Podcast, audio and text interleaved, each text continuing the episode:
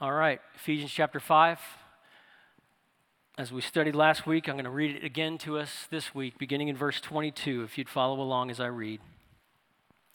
Wives, submit to your husbands as to the Lord, because the husband is the head of the wife, as Christ is the head of the church. He is the Savior of the body. Now, as the church submits to Christ, so also wives are to submit to their husbands in everything. Now, those are going to be our primary verses for study, but let me read just for context because we'll be picking up on some of this other as well. Husbands, love your wives. This is where we were last week. Just as Christ loved the church, we saw how high that bar is, and gave himself for her to make her holy, cleansing her with the washing of water by the word. He did this to present the church, that's his bride, to himself in splendor without spot or wrinkle or anything like that, but holy and blameless. In the same way, husbands are to love their wives as their own bodies. He who loves his wife loves himself, for no one ever hates his own flesh, but provides and cares for it, just as Christ does for the church, since we are members of his body. For this reason, a man will leave his father and mother and be joined to his wife, and the two will become one flesh. This mystery is profound, but I'm talking about Christ and the church. To sum up, each one of you is to love his wife as himself, and the wife is to respect her husband. So, if you were here last week or tuned in last week, we saw what God says to husbands. He speaks to husbands, He calls them to loving, self sacrificing leadership. That's what biblical headship is all about spiritual leadership in the home that looks like self sacrificing love. So we looked at that, but now we're going to look at what God says to wives. So we're transitioning from that to, to this other side, this other spouse in the marriage relationship. And we've got this in your notes just to, as a frame of reference. Ephesians 5 contains a primary command to husbands. In verse 25, love your wives. And Ephesians 5 contains a primary command to wives, verse 22, submit to your husbands. That's the, the primary verb, imperative verb in this text for wives is submit to your husbands. The primary imperative verb for husbands is love your wives, and then it unpacks what that love looks like. And then it comes to summary point at the end. You see that again in verse 31. Look down at that, verse 31. To sum up, so he's coming right back to where he started. Each one of you in a marriage relationship is to love his wife as himself and the wife is to, and he uses a slightly different word, respect. It comes across with that same feel, right? That respect her husband. This doesn't mean, just so that we can take this off the table, this doesn't mean he doesn't have to respect his wife. This doesn't mean she doesn't have to love her husband, right? Why does he say, husbands, focus here? Love your wives as Christ loved the church. Wives, focus here. The reason that he focuses on that is he's getting back to the original Garden of Eden where things went sideways in Genesis chapter 3. And he's saying this is the main ways that, that marriage went off the rails in the beginning all the way back in Genesis 3 in the fall when Adam and Eve rebelled against God and their marriage, dysfunction came pouring into their marriage. These were the primary railways. And God is saying, I'm installing a way back. I'm installing a way by which we can go back to the original design in creation. So let's just review where marriage got off track biblically. Let's see if you can fill in this blank uh, in the room at home. Let's see if you can fill in this blank. What happened in Genesis chapter 3? Adam and Eve, anybody have a guess for what word that is? Yeah, those are all good ones, it sounds like, the ones that I heard. sinned against God, rebelled against God, sinned against God is, is a good one. That's a good description. That's a word that's used throughout the Bible about what fundamentally went wrong back there in the garden. They sinned against God. Um, they made a grab for his throne. They said, We don't want to obey. I know you gave us one law. We don't want to obey that law. And then God comes in and he confronts the serpent, he confronts Eve, he confronts Adam, and he speaks to each one of them. And he basically says, This is what you just unleashed in the world. You have just unleashed a curse upon all of creation. Dysfunction's now going to flood into every zone of your life. And then when he speaks to Eve, here's what he says. It's going to be on the screen. In Genesis 3, verse 16, God says, Your desire, Eve, shall be contrary to your husband, and he shall rule over you. That's how things broke. Now you're going to want to do this. Now he's going to want to do this. This is what dysfunction is going to primarily look like. So, in your notes, what impact did their rebellion and sin have on marriage? Basically, this Adam becomes a tyrant, Eve becomes a critic. In other words, God was saying in Genesis 3:16, this is going to become a tragic new normal in marriage. If we're going to use the categories of love and respect that are there in Ephesians chapter 5, sin is going to make the husband uh, and his wife hunker down in these new patterns, hunker down in self protection. So he's going to start saying things like, How can I love her when she disrespects me? That's how he's going to hunker down. And then she's going to hunker down and say, How can I respect him when he doesn't love me?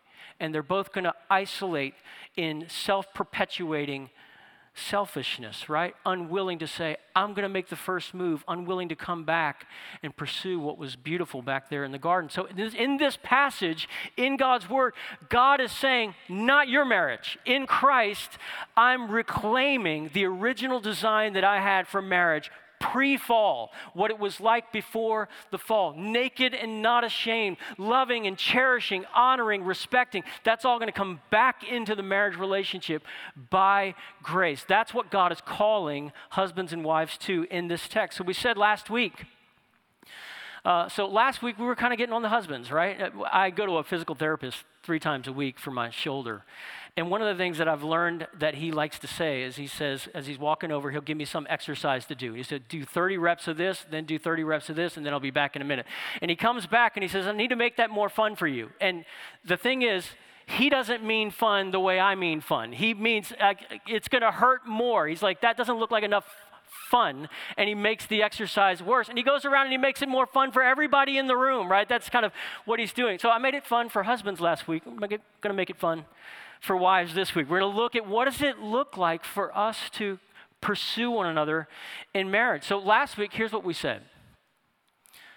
Tragically, there are, there are married women who are not experiencing loving, self sacrificing leadership from their husbands. That's what we looked at with husbands last week, but this is in your notes. There are, on the other hand, there are men who don't provide godly leadership because they've been trained not to. They don't provide godly leadership because they've been trained not to. Perhaps early efforts in their marriage were, were met with belittling remarks and a constant, steady critique of the way he's leading. And eventually he just said, You know what? You, you want to lead? It's probably easier for both of us if you just lead.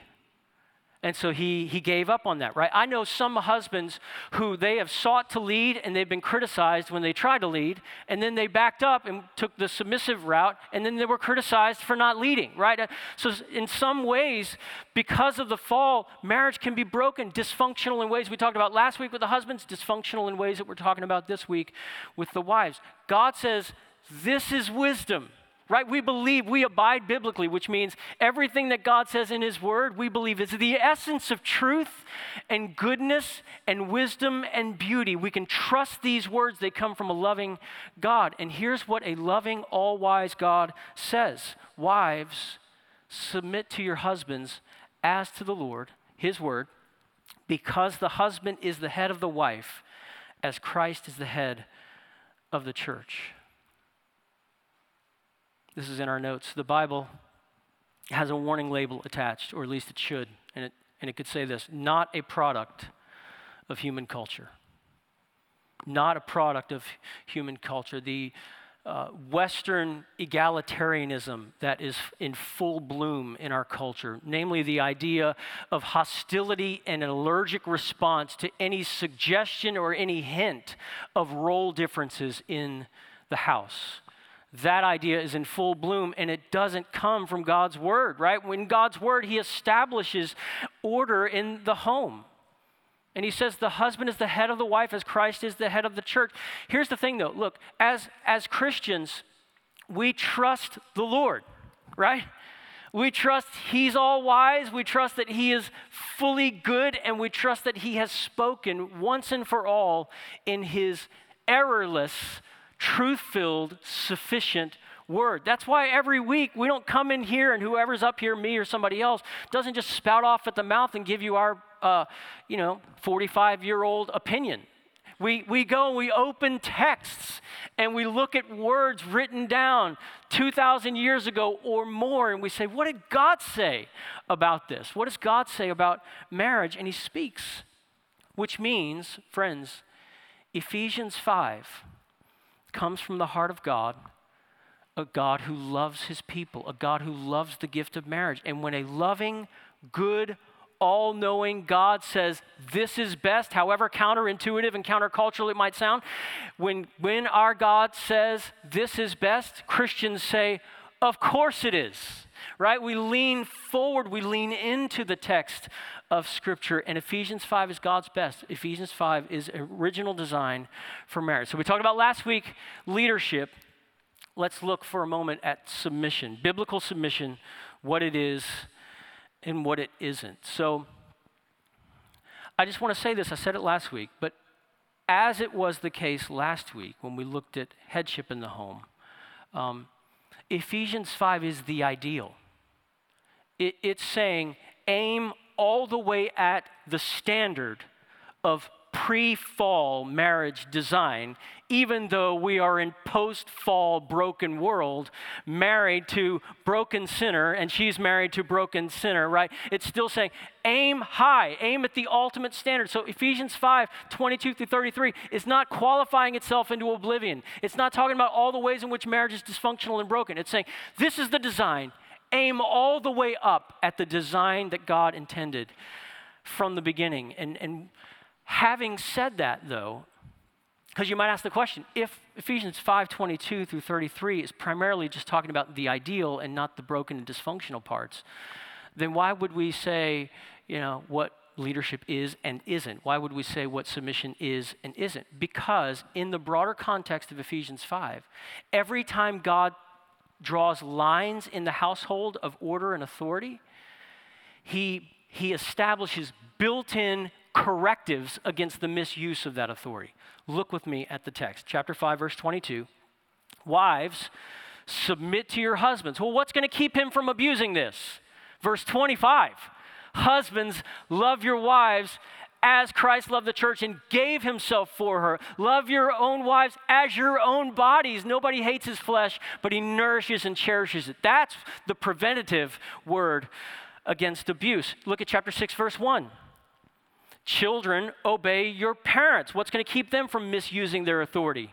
Verse 4 Fathers, you don't get to provoke your children to anger.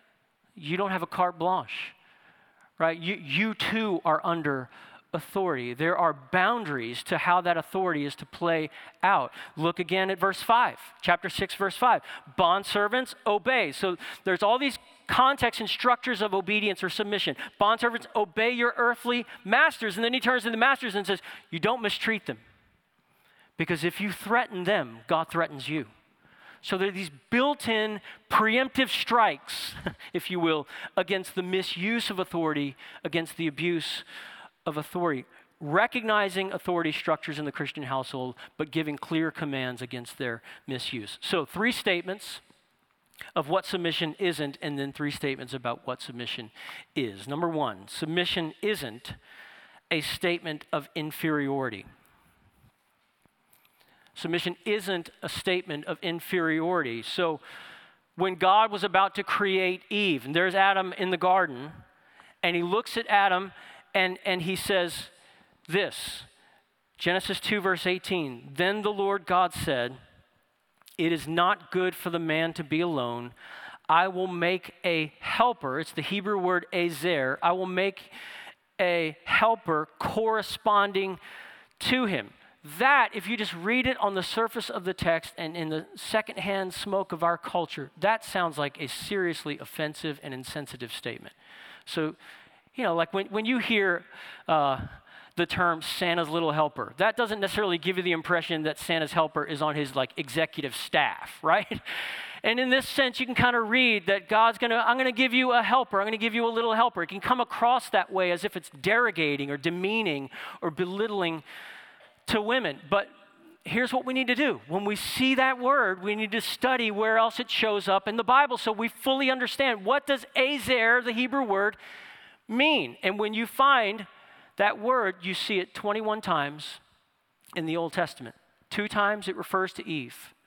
Three times it refers to powerful nations that Israel called upon to help them in a desperate situation. Powerful nations became the ezer of Israel. And then the rest of the times, the other 16 times in the Bible, guess who the ezer is? God.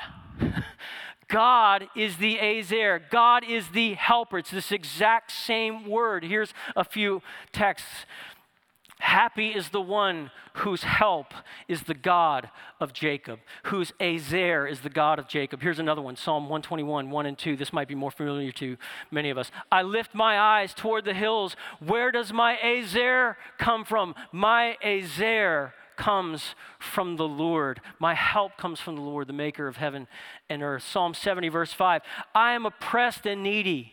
Hurry to me, God. You are my ezer. You are my help and my deliverer. Lord, do not delay. In other words, once we study the word ezer, we don't get the impression that this is a demeaning term.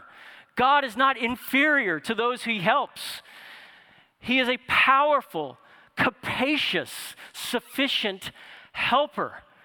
He's not inferior to those that he's helping. Look, when God is spoken of as the ezer to his people, often in context, it means if God doesn't show up as ezer, we're goners. His people are done. There's no way they survive this unless he shows up in his ezer capacity. And then God, here in Genesis chapter 2, at the very beginning, he makes Adam and he says, There's something that's not good. He's alone. He needs an ezer, he needs a strong helper to fill up what's lacking. He is not sufficient for the task. It's time for an ezer, and he makes from his side Eve. Submission is not a statement of inferiority. The next point submission doesn't say follow him even into sin. Doesn't say follow him even into sin. Submit doesn't mean, you know, even when it says submit to your husbands as to the Lord, that doesn't mean that the husband can give his wife a hall pass to sin against God. No, he doesn't have the jurisdiction. It's not his purview to tell her to sin against her ultimate authority. He doesn't have that kind of discretion. When there's a conflict between any human authority and our ultimate authority, we remember the words from the book of Acts, and the church said, We must obey what? God rather than man. It's not unsubmissive. It's a, if a husband wants his wife to cheat on their taxes, if a husband wants his wife to get drunk with him, right, she's not being unsubmissive when she respectfully declines she's pleasing her ultimate authority, God. When there's a conflict between a penultimate or a non ultimate authority and an ultimate authority, the choice is obvious. We obey the Lord. We please, we live for the pleasure of the Lord. Third, submission doesn't mean be passive or be quiet. So you look at women in the Bible, you look at Abigail in the Old Testament, and she's using tact and diplomacy and courage. And, and what she does when she speaks up is she saves her husband's life. And at the same time, her action toward King David, which saves her husband's life because he's acting a fool, and it saves him. And at the same time, it acts as a rebuke against his actions. His name is Nabal. His name means foolishness, and it's exactly what he did in that moment. And she spoke up. You look at Esther right? You look at uh, Paul urging older women to teach the younger women in Titus chapter 2, and he gives a list of things to teach them. And he says, teach them to manage their households. That word manage in the Greek, it's a com- combination of two Greek words oikos and despotes, house lord, house despot. Uh, right, master of the house, right? She's given space to flourish, space to use uh, authority. You look at classic passages like Psalm, right, Proverbs 31. You've got a, a woman who is industrious and creative and intelligent, and she knows what to buy and she knows how to invest money. She's savvy financially and has business sense. She's making wise purchases. She's doing all kinds, she's instructing and teaching. She opens her mouth and wisdom comes pouring out, right? This is not a woman who's just passive and, and quiet. She's active. She's using her God given gifts for the flourishing of her house and her city and her society. Submission doesn't mean be passive or be quiet. Three things biblical submission isn't. Now, finally, three expressions of biblical submission. Number one, submission displays in a human relationship our reverence for the Lord.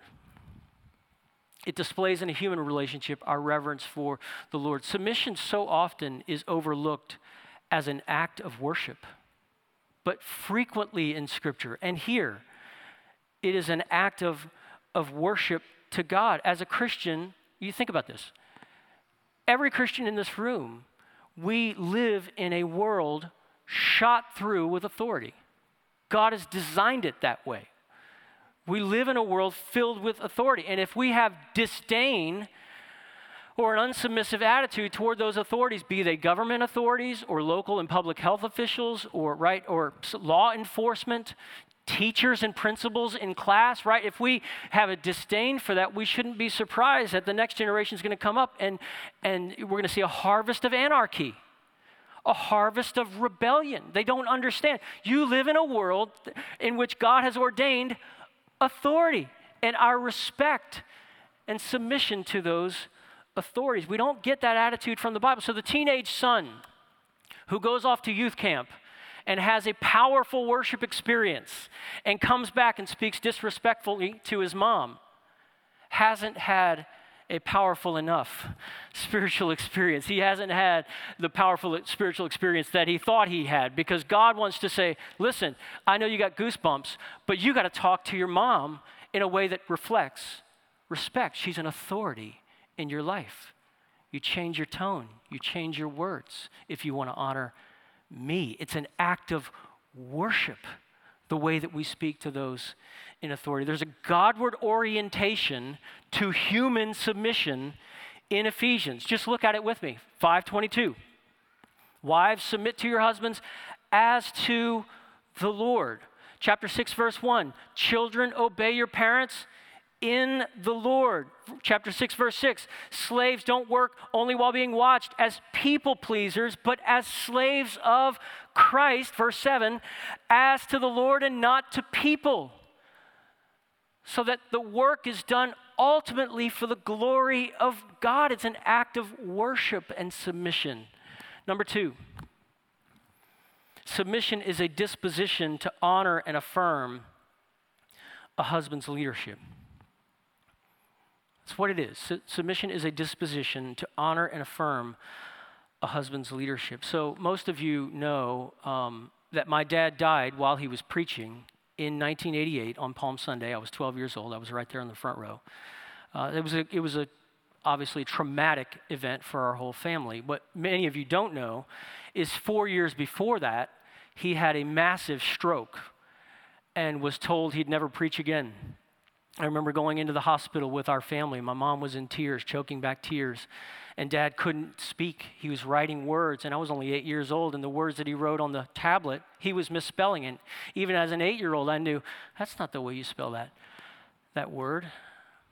I remember seeing him in the, the front room of our house learning English, learning grammar, syntax, spelling. I remember even reaching over and helping sometimes as he struggled along in that. Um, so there are sermons that you could hear pre stroke, there are sermons that you heard post stroke because he sort of stumbled his way back into the pulpit after 1984. And when I went away to college, I brought a big Tupperware full of tapes from dad's sermons. And you could listen, you could pop one in, and this is a classic pre stroke 1980, June 1983 sermon. And what do you hear? You hear dads on a roll. They had a very vocal, responsive congregation, a small building, small room, so you could hear them talking back. And the loudest voice in the room when dad's on a roll is the gal on the front pew, and that's my mom. And you could hear her voice Amen, preach it. And then you fast forward and you find another tape and you put it in, and this is a classic post stroke sermon, June 1985 and what's happening. Dad is, um, he's on a roll and then he gets snagged. And he can't think of that word. And he can't think of how that sentence ends. And he's just stuck in a loop. You just hear him saying the same word over and over. And then the gal on the front pew supplies the word. And then he gets right back into rhythm, finishes that sentence, and then she supplies the amen. Preach it, brother. She supplied the word and the affirmation. You know, if, if um, it's 32 years later, if I brought my mom up here this morning and I said, Mom, um, tell us about tell us about struggles in marriage. Talk, talk about dad's humanity. Talk about what made it difficult to be married to him. Some of his besetting issues or things that were challenging for you to live with him, um, you would see, because I've seen it a thousand times over these years, you would see she would answer the question, but she would answer it in such a way that it would be obvious. She wanted to answer it so that if he had heard it, he would feel protected. How otherworldly is that? Who, who wouldn't want a companion like that, someone who is fiercely for you, who will speak the truth, who won't allow your baser instincts to go fester unaddressed, who will speak the truth to you in private, but who will fiercely defend, who is for you, who is not against you who will supply the word and supply the amen at the end, right? Mom, in the church, in the home, everywhere they went, she threw all of her gifts. She was an abundant, is an abundantly gifted woman, an intelligent woman, graduated top of her class and magna cum laude, and she's extremely articulate, extremely intelligent. She threw all her gifts behind him in the service of a God centered vision for our home. Friends, that's the gem that made it out of the Garden of Eden. And God says, I want to polish that thing off and I want to set it in your house. I want you to see how glorious this thing can be. Verse 33. To sum up, each one of you is to love his wife as himself, and the wife is to respect her husband. Here, here's why I feel impossibly rich. Because I grew up as a child seeing that displayed in my mom. And then I married into it as well. I married a woman who does these same things. So I've got 45 years on the odometer of seeing the beauty of how this plays out. I'm a deeply thankful man, and it, it, when I go to texts like this, uh, I, I feel such a desire and a burden to pray that God would just spread this blessing far and wide through, not just through the church, but through this church. And I just pray all week. I did it last week too. Every home, like no exemptions, no exceptions. Every home reclaim the original design of marriage Number three, submission in marriage displays the gospel. Submission in marriage displays the gospel. Husbands, the way you love your wives. Wives, the way you respect your husbands. It should be a visible sign of an ancient story, a visible sign of the, of the story of the gospel. Look at the way Jesus loves the church. Look at the way she shouts amen. preach it, right? Look at the call and response relationship of love and respect and honor and cherishing, the dance of complementarity. Look at it go on in a marriage. Here, but there's a dissonant note, right? Because the problem is you married a sinner, and so did she, or so did he. And Ephesians 5 is God calling out to us. But Ephesians 5, honestly, if we're just honest, Ephesians 5 can feel out of reach. It can feel like that is just hopelessly idealistic. That is so far from my reality, especially since we're inclined to treat marriage as a quid pro quo. Right? Okay. Look, I'm ready to respect you as soon as you start loving. Or, I'm ready to show you selfless love as soon as you stop criticizing me right? And then everybody just gets entrenched, and there's no movement, and there's no healing, and there's no redemption the way that God intends it. What if you're a, wife this morning and, and you might be saying or thinking in your own heart, Matt, um, I hear you talking about a disposition to affirm and honor, but what if there's precious little to honor? What if he not only doesn't lead, but he doesn't seem to want to lead. And if he does lead, he's not leading us to God's word. There's no, doesn't seem to have any intention to do that. What if, Matt, to be honest, what if it doesn't look like he cherishes me? Doesn't look like he loves me. He looks unfeeling toward me most of the time. You might be thinking, maybe you're a wife and you're watching or you're here in the room and you're thinking, I'd give anything I give anything. The way you talked about how your dad looks at your mom, I would give anything for my husband to look at me that way. That's, that, that's a reality for many marriages. On the other hand, husbands, maybe you're hearing this, you're looking down at a text and you're thinking, what, what does it feel like to have a wife who is fiercely for you? Who supplies the word and the amen, who is that ready. I haven't, I, maybe you'd say to me, Matt, I haven't felt that in years. It's an icy distance, it is cold in the house. I, I read a true story of a man who, who uh, saw a book signing of a woman who's written widely. She's a lecturer, she's a psychologist, and she writes widely on the subject of shame and has written many of her books to women up until that point. And, uh, and after the lecture, he wanted to go up and ask her a question. And, uh, and the lecturer, the woman who was writing the book, said, I could see that he wanted to ask me a question. And she said, I looked over and I saw his wife reach over and grab his arm. And she said, the condescension in her eyes was palpable.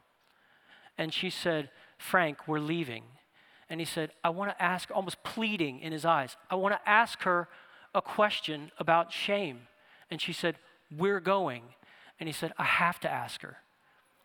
And he walks up and he asks her this question about shame. And she, he says, why, why don't you write to men as well? Because we struggle with it as well. And he said, My wife and the daughter that just walked away a moment ago, he said these words, I wrote them down would rather me die on my white horse than fall off of it. He said, She wants me to be vulnerable and then punishes me the moment I take off my armor. Friends, Ephesians 5 is impossible without a constant drip of gospel grace. Ephesians 5 is impossible without a fresh, daily infilling of the Holy Spirit. That's why he started in this text in chapter 5, verse 18, and said, Be filled with the Spirit. And this is what the Spirit empowers you to do three participles speak to one another in different ways, sing to the glory of God, and submit to one another in ways that please the Lord. We need that, right? You, you, no, this is impossible without church community. This is it may be impossible without you and your wife seeking help and seeking even counseling.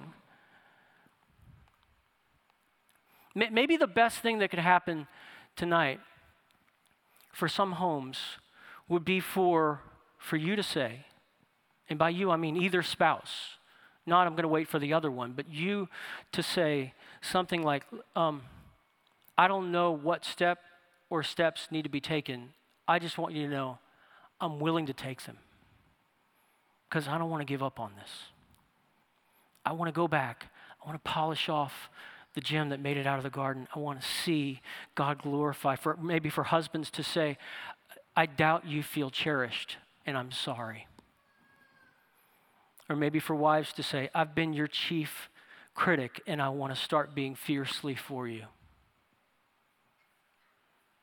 God has given us, friends, a model for marriage here in Ephesians chapter 5. We don't have to figure this out on our own. I'm reading a, a, novel right now, All the Light That We Cannot See. It's a beautiful story. And there's a little girl in the book, and she goes blind. And she, her dad loves her very much, and he, he makes a model of the city that they live in so that she can feel each building under her fingers and how many steps every it's totally detailed. Even the bakery that has a bell on the door there's a tiny bell on the door of the little model bakery. Everything is there under her fingers the exact number of steps from the avenue to the lane leading to the delicatessen the exact number of steps. It's the perfect model. And he just he lays her fingers on top of this model and he says this is what this building is. And two blocks down just feel it. And she feels two blocks down. He says you turn right. And he's describing the whole city. And after a year of her studying and feeling that model, it's time. And he takes her to the middle of the city of Paris, spins her three times, and says, Take me home. And she freaks out and she panics and she says, I don't know the way home. And here's what he says Think of the model, Marie. I'm one step behind you you know where you are. She says, I do not. You do. It's far, Papa. Six blocks at least. Six blocks is exactly right. Which way should we go first? And it takes some effort, but then she stops and she hears the bell on the door of the bakery, and everything orients. And suddenly she knows where she is. And she makes one turn after another, her stick in front of her, and her dad walking right behind one turn after another, and then they land right there in front of their apartment house. And it says the dad turns his back to her and just puts his face, tilts up toward the snow falling into his face, and smiles this broad smile. And it says she could see him smiling.